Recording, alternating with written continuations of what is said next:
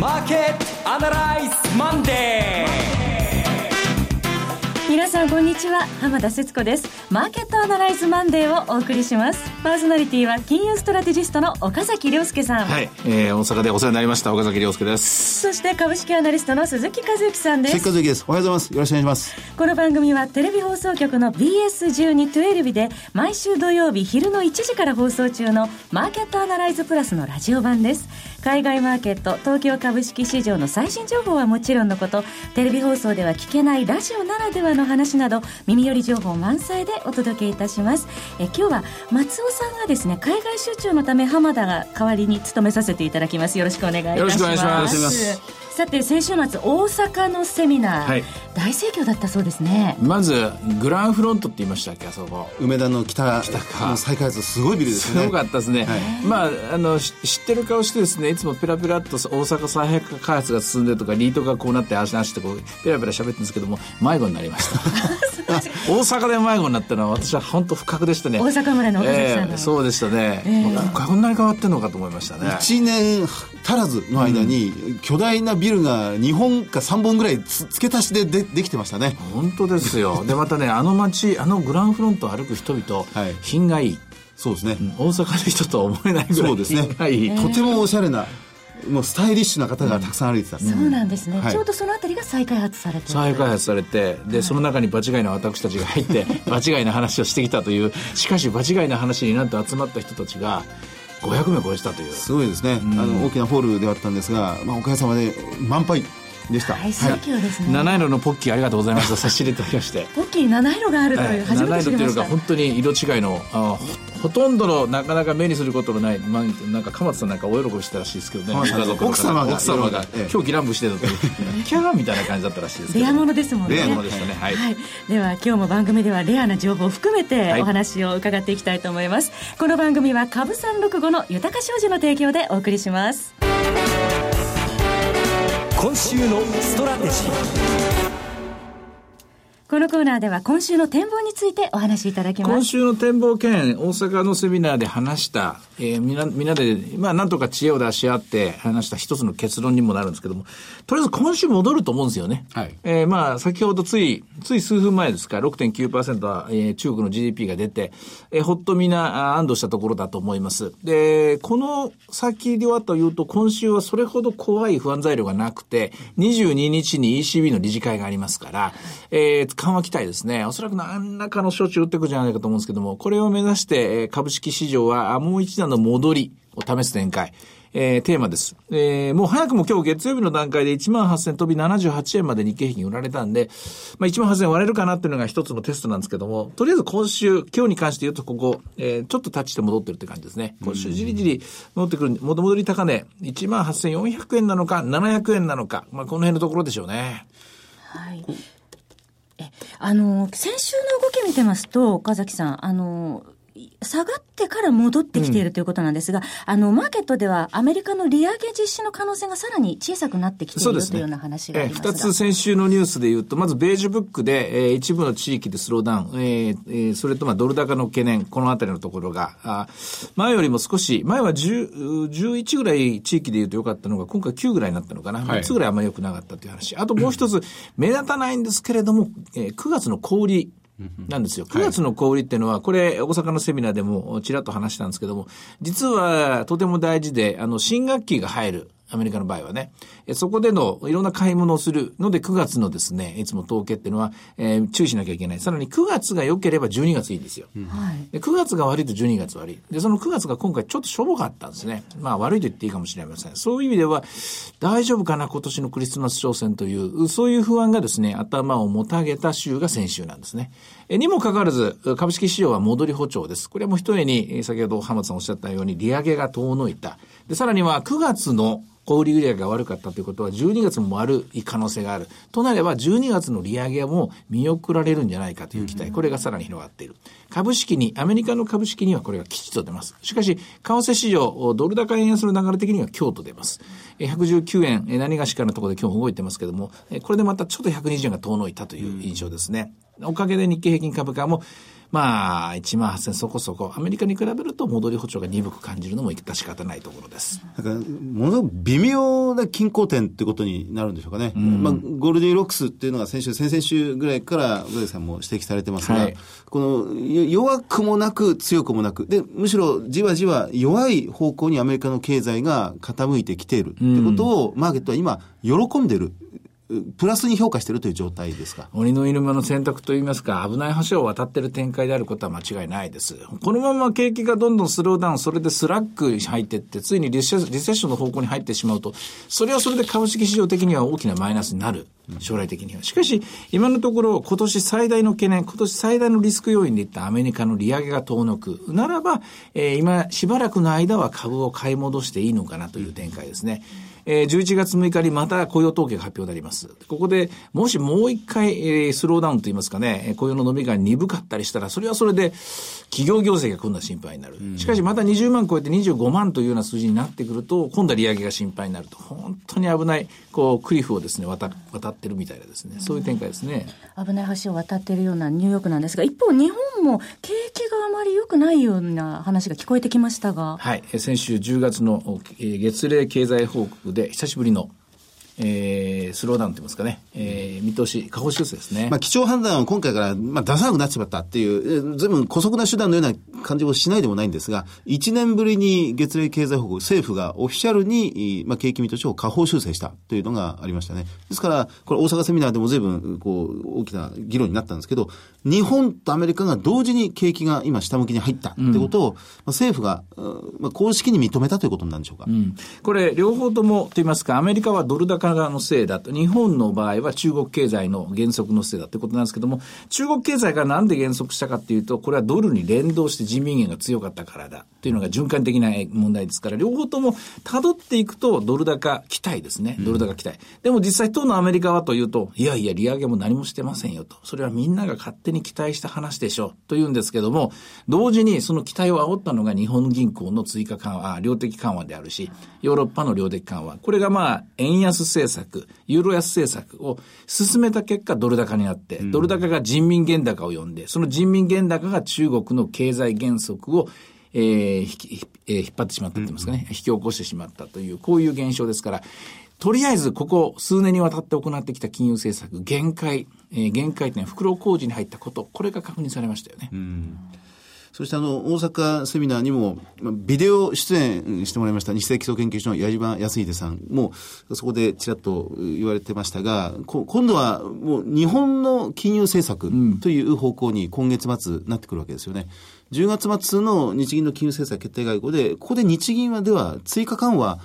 まあ、景気悪いと政府が認めましたからするのかどうかという点になってくるんですけど、 こ, ここは株式市場の上昇要因になってくるんでしょうかね。なってくるでしょうね。で、じゅうがつ末にやるかというとまだ早いかもしれませんね。あ、まだいっかげつめですしね。それに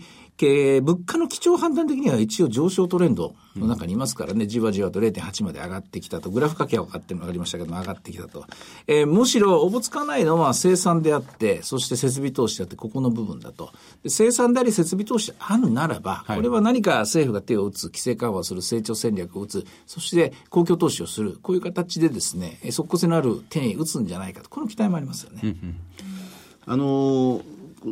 目先は戻る、うん、この目先は戻るという方向でとりあえずはいいですか。今そこの足取り、まあえー、なんか遅いんでちょっとなんかこうイライラしてるかもしれませんけども、ライン線を引いてもらうと いちまんろくせんきゅうひゃくえん台のくがつにじゅうくにちの安値、ここから一応下値は切り上がってますよね、うん、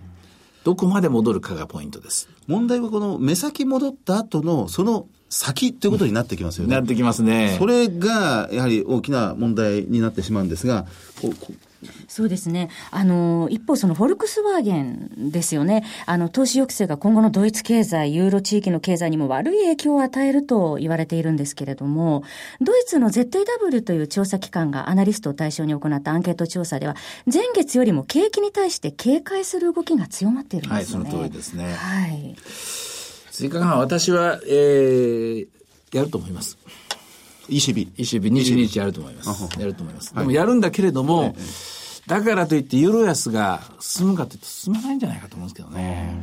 マーケットも少しそれは読み始めてはいるんでしょうが、ユーロはむしろ逆に上昇してますもんね、うん、でしょう。だから全体的にはやっぱりその先を読んでと言いますか、えー、株式市場が最後にまだまだ高値と言いますか、まだ持ち合ってますけども、例えば為替の動き、うん、ドルは安くなってる、明らかに安くなり始めた、はい、それから債券市場の動き、金利は下がり始めた、であるいはあジャンクボンドとかトリプル B とかリスクは広がり始めた、信用リスクは上がり始めた、うん、そしてダメ押しは金の動き、うん、金がボトムアウトして上がり出した、はい、こうやってずっと外部環境的に株式市場今までの以外の取りあの外堀を見てみると埋まり始めて、うん、どうも金融市場は全体的に先行きの不透明感といいますか、先行きの景気減速、グローバルな景気減速ですね、それを読み始めている、もうスイッチは切られたような感じありますね。なるほど、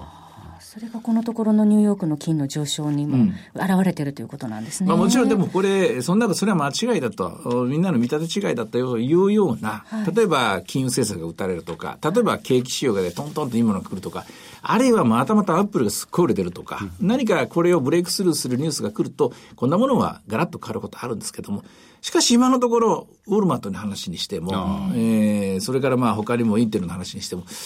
そういう見方はまだ来ないですね。ブレイクスルーする見方っていうのはね。日米ともに決算発表が相次ぎますもんね。そうですね。はい。え、さて、株さんろくごの動きはいかがでしょうか。現在にひゃくにじゅうさんえん。今日は先ほど言いました通り いちまんはっせん 飛んでななじゅうきゅうえんまで、えー、落ちています。ただ、ただですね、はいえー、株さんろくご、これまた面白い現象なんですけども、先週の週末、週末対週末で見ると、確かプラスで終わってんじゃないですか、これ。えー、その前の週が、じゅうがつのここのか、いちはちさんにはち、うん、それから先週がいちはちさんごろく、プラスです。だから、はいえー、株さんろくごベース、つまりニューヨーク終値ベースと見た日経平均株価は、先週はプラスなんですよ。うーん日本いちにちお休みが入りましたけど、火曜水曜大きく下げて、で木曜金曜上げたと。だから、えー、週末週足ベースで見るとニューヨークで見るニューヨークベース週足で見たら戻り歩調にいるんです。日本も一応ね。なるほど、目先は戻ると、うんうんはい、その他の今後の予定などはいかがでしょうか。前場の振り返りなど。前場数字で見ると、まあ、日経平均、えー、お伝えしましたように下げましたが ジーディーピー 中国の ジーディーピー を受けて随分下げ幅縮めてひゃくいちえん安です。えー、新興市場マザーズジャスタックは小幅マイナスというところですね。不気味なのはボラティリティ、戻るときというのはもっとボラティリティは下がるんですけども、はい、今日は逆に にじゅうななてんななきゅう ということでプラスいちポイント、まあ、確かに前週末比で見るとひゃくさんじゅうえんぐらい下がってますから、あこれだけで判断することはできないんですけども、日本のボラティリティ、アメリカのボラティリティはじゅうはち、じゅうななと落ちてるんですが、今にじゅうなな、にじゅうはちというレベルです。高止まりしているのが気がかりですね。はいえさて、いろいろ展望していただきました。今週末には土曜昼のいちじから ビーエスじゅうに トゥエルビで放送していますマーケットアナライズプラスもぜひご覧ください。また Facebook でも随時分析レポートいたします。以上、今週のストラテジーでした。マーケットアナライズマンデー。それではここで株さんろくごの豊商事からのセミナー情報をお伝えします。えまずはじめに豊商事からさんぼんのセミナーお伝えします。え今週末ですね、岡崎さんがご登壇されるセミナー、北海道は札幌で行われます。ええー、にじゅうよっか行ってきます。びっくりしたことに、はい、さっき天気予報見たら北海道は朝れいかになるみたいなんですよね。早くも今年寒いですね。もう寒くなって、ええ、でこっちはにじゅうなんどですから、今も私半袖なんですけども、ええ、これはこれは覚悟していかないかなと思って、慌てて冬物をですね引っ張り出そうと思ってる、ええ、今日この頃でございます。もう紅葉は進んでるという。ああ、そうでしょうね。北海道ね。うん、はい、えー。じゅうがつにじゅうよっか土曜日じゅうにじさんじゅっぷん開場、じゅうさんじ開演です。えー、当日はだいいちぶで岡崎さんのセミナーがございます。にぶでは田代岳さんによる講演、そして最後に特別講演といたしまして、東京金融取引所担当者と、えー、田代さん、そして大橋ひろ子さんによるクリック株さんろくごとトルコリラの魅力についてのセッションもございます。はいえー、岡崎さん、じゅうがつにじゅうよっか今週末どんなお話聞けますでしょうかね。うん、基本的には、はいえー、一昨日の大阪の延長線上にあると思います。えー、大阪のお話はあの、えー先生、山崎先生がいらっしゃったのでね、山崎先生がすっごいいろんなことをおっしゃったんで、あんまり私の言う枠もちょっと少なかったんですけど、今度はワンマンショーでですね、はい、いろいろと思ってることを話させてもらおうかなと思います。言いたいことね、先に先にですね、はい、あの厳しいお言葉で山崎先生に先起こされて言われちゃったんですね。そうですね、えー、私なりのお話をしようかなと思ってます。岡崎さんのワンマンショーを楽しみになさってください。え、会場は札幌市北区北なな条西 にのきゅう のベルビューオフィス札幌 ティーケーピー 札幌駅カンファレンスセンターです。豊商事札幌支店フリーコール ゼロイチニーゼロ イチキューイチ さんろくご ゼロイチニーゼロ イチキューイチ さんろくご までお問い合わせください。受付時間は土日祝日を除くくじからにじゅうじとなっています。北海道地区の皆さん、ふるってご応募ください。次は東京の豊商事本社で行われるセミナーですが、来週じゅうがつさんじゅういちにちの土曜日ですね、岡崎さん。これは、えー、っと、もう先に言っといた方がいいと思います。材料出尽くした後のセミナーになるので、さんじゅうにちがに日本、日本銀行の金融政策決定会合なので、はい、で、しかもですね、これ株式市場で昔から不吉とされてるんですけども、えー、この金曜日で月末になっちゃうんですよね。うん、はい。で、明けて次の週、えー、っと、じゅういちがつふつかか、ふつかから、じゅういちがつふつかが月曜日になって、で、月が始まって、すぐまたみっかが休みになって、だから本当に準備をしとかないと気がつくとあれあれっていう感じで水準が上か下かは別として離れてるケースが多いパターンなんですよ。いわゆるふつか進歩。進歩そうなんですね。うん、なるほど。ですのでここのさんじゅういちにちはあ今作ってる資料は多分半分ぐらいは書き換えるかなと思うんですけども、うん、間に合うかどうかはそのさんじゅうにちにはもうあのいろいろチェックしてもらわなきゃいけないんでにじゅうくにちに作んなきゃいけないんで最後手書きになるかもしれません。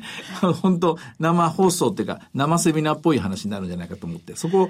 逆にあの期待してもらいたいなと思いますね。はい、旬な情報がたくさん伺えそうです。じゅうがつさんじゅういちにち土曜日じゅうにじはん会場じゅうさんじ開演です。え会場はえー、豊商事の本社です。東京都中央区日本橋柿柄町 いちのじゅうろくのじゅうに 豊商事本社ビルきゅうかいセミナールームです。お申し込みお問い合わせは豊商事本店フリーコール ゼロイチニーゼロ ななななゼロ いちゼロゼロ ゼロイチニーゼロ ななななゼロ のひゃくばん。受付時間は土日祝日を除くくじからにじゅうじとなっています。東京関東地区の皆さんふるってご応募ください。えー、最後は渋谷です。えー、じゅういちがつじゅうよっか来月のじゅうよっかに、えー、渋谷で豊商事資産運用セミナー in 渋谷が開催されるんですね、岡崎さん。はい、これはこの後じゅういちがつむいかに雇用統計があるのでちょっと落ち着いて先行きもう来年の見通しにせんじゅうろくねんの相場も語ってみたいなと思います。えー、ご一緒させてもらうのが河合さん、あの為替のですねエクスパートなので、えー、為替の話もできれば絡めて議論できるようなそういうセミナーになるといいなと思いますね。はい、第一部は若林 エフエックス アソシエイツ代表取締役河合道子さんによる、えー、講演、そしてだいに部では岡崎さんの講演がありまして、最後は岡崎さんと東京金融取引所営業担当者による特別セッション、えー、クリック株さんろくごの概要と特徴、そして高金利通貨トルコリラの魅力についてお話があります。会場は渋谷駅はちこうぐち徒歩ろっぷん、渋谷区神南 いちのじゅうにのじゅうろく、アジアビルごかい、ティーズ渋谷アジアビル会議室ごーまるいち、えー、豊商事、えー、フリーコールゼロイチニーゼロ きゅうきゅうなな ろくにーよん ゼロイチニーゼロ きゅうきゅうなな ろくにーよん こちらは豊商事横浜支店もしくは豊商事池袋支店フリーコール ゼロイチニーゼロ きゅうろくよん いちにーよん ゼロイチニーゼロ きゅうろくよん いちにーよん までお願いします。東京横浜関東地区の皆さんふるってご応募ください。え続いて、えー、マーケットアナライズプラスからのセミナー情報です。大阪の次皆さんまた大阪での開催になりますね。やりましたね。はい、うん、あのしょっちゅう帰れるの嬉しいです。はい。ですね。リアルマーケットアナライズにせんじゅうごブランニューエクスペリエンスエクストラ in 大阪じゅういちがつにじゅうくにち日曜日阪急梅田ホールで行います。えこちらはエクストラということで株式為替のマーケットだけでなく イーティーエフ 投資信託など金融商品についてもえお話を伺いますし、あ今回はね、はいえー、いろんなバリエーション持って臨もうと思ってます。はい、もうそれにじゅういちがつにじゅうくにちですから我々も来年の話まで広げなきゃいけないですよね。はい、はい、えー、鎌田記者も、えー、参加するということですね。応募方法は ビーエスいちにいちに のマーケットアナライズを検索いただいて、番組ホームページからリアルマーケットアナライズの応募フォームにご記入いただくか、お電話でご応募ください。ゼロイチニーゼロ キューゴーサン ニーゴーゴー ゼロイチニーゼロ キューゴーサン ニーゴーゴー までお問い合わせください。通話料無料、自動音声応答サービスでにじゅうよじかんご応募受けたまっております。また応募はお一人様いっかい限りでお願いします。え個人で複数応募いただいても無効となってしまいますのでご了承ください、はい、応募締め切りじゅういちがつじゅうろくにち月曜日となっておりますので、えー、ぜひ皆さんふるってご応募ください。毎回 抽,、えー、抽選の人気セミナーでございます。以上、マーケットアナライズプラスからのお知らせでした。え続いて ビーエスいちにいちに からのお知らせです。水前寺清子、石坂浩二が出演、しょうわよんじゅうななねん当時、二人に一人が見ていたと言われる国民的人気ドラマ、ありがとうがいつでも無料の放送局、ビーエスじゅうに で毎週月曜から金曜、夜はちじから放送中。ホームドラマの名プロデューサーが手掛ける人とのつながりが大切にされていた時代の笑って泣けるホームドラマの金字塔です。時代を超えて愛される名作をじっくり見直してみませんか？チャンネルの見方がわからない方はカスタマーセンターへお問い合わせください。オペレーターが視聴方法を分かりやすくお答えします。フリーダイヤル ゼロイチニーゼロ ニーニーニー さんいちはち ゼロイチニーゼロ ニーニーニー さんいちはち ビーエスいちにいちに カスタマーセンターまで。え今日の夜はちじは水前寺清子主演ありがとうを ビーエスいちにいちに でご覧ください。以上 ビーエスいちにいちに からのお知らせでした。フォローアップアナライズ。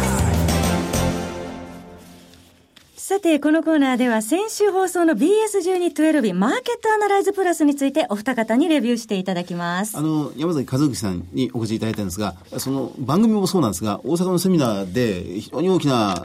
論点にもなりました。その金ゴールドの価格上昇、これがやはりじわじわ今広がってるという点が大きなポイントでしたよね、うん、これあんまり目立たないんですけども、過去さんじゅうねんのデータでいうと、金というのは株とやっぱり最も仲が悪い、はい、え金が上がってる時には株は上がらないっていうようなデータがありましてね、ですから金にお金がなある意味流れないような状況の方が、お金は株にあるいは景気に、えー、実体経済の方で、えー、順調に、えー、プラスの循環で回りやすいんですが、ひとたび金にお金が回っていくような、そういう不安な循環に入ってしまうと、景気が後退、あるいは失速、そして株もまた停滞失速と、このリスクが出てくると、こういう話なんですね。この金利が低下している、アメリカの金利が長期に下がっているように見えるんですが、一方でジャンク債やトリプル B 債の金利は上昇している、金利スプレッドは今広がりつつあるというのがその根底にあるわけですか。そうなんです、まあ、それにまだアメリカ の, かあの株式市場のみならず、実体口座別に ジーディーピー マイナスになってるわけじゃないだろうと、うん、広告生産マイナスになってるわけではないだろう、失業率が上がってるわけでも雇用者数が減ってるわけでもないだろう、何をそんな不安に思ってるんだと思われるかもしれませんが、株式市場も金のマーケットも為替市場もやっぱり先を読みます。先を読む人々が不安に思ってるのがアメリカの景気、アメリカの景気頼みでここまで引っ張ってきた世界経済ですからね、大丈夫かなと思って、その転ばぬ先の杖のお金が金に入ってる、そういう状況なんでしょうね、おそらく。なるほど、株と金のアノマリーということですね、うん、そうすると今後の株式見る上ではやはり金の動きも見ていた方がいいということでしょうか。おそらくはね、これあの、はい、まあ、金のチャートってあんまり見ることはないんですけれども、えー、ドルベースで見てください。円ベースで見るとね、為替が掛け算になってしまうので、ですから円高のせいなのか、それとも金の下落のせいなのか、あるいは円安のせいなのか、金の上昇のせいなのか分かんなくなっちゃうのがあるので、金価格をドルベースで見てもらって、でそれが先週よりも高い、えー、先月よりも高い、えー、これがどうもさんかげつれんぞくさんしゅう連続してるってことは、やっぱり人々は不安に思っているようなこともあればいい、うん、しかしその一方でね、山崎先生みたいにね、ナイフは落ちてくるときにつかめなんていうですねブラジル国債でしたっけ、今狙ってるのは。そうですね。さて、マーケットアナライズ満点、そろそろお別れのお時間です。ここまでのお話は岡崎亮介と鈴木和之と浜田節子でお送りしました。それでは今日はこの辺で失礼いたします。さようなら。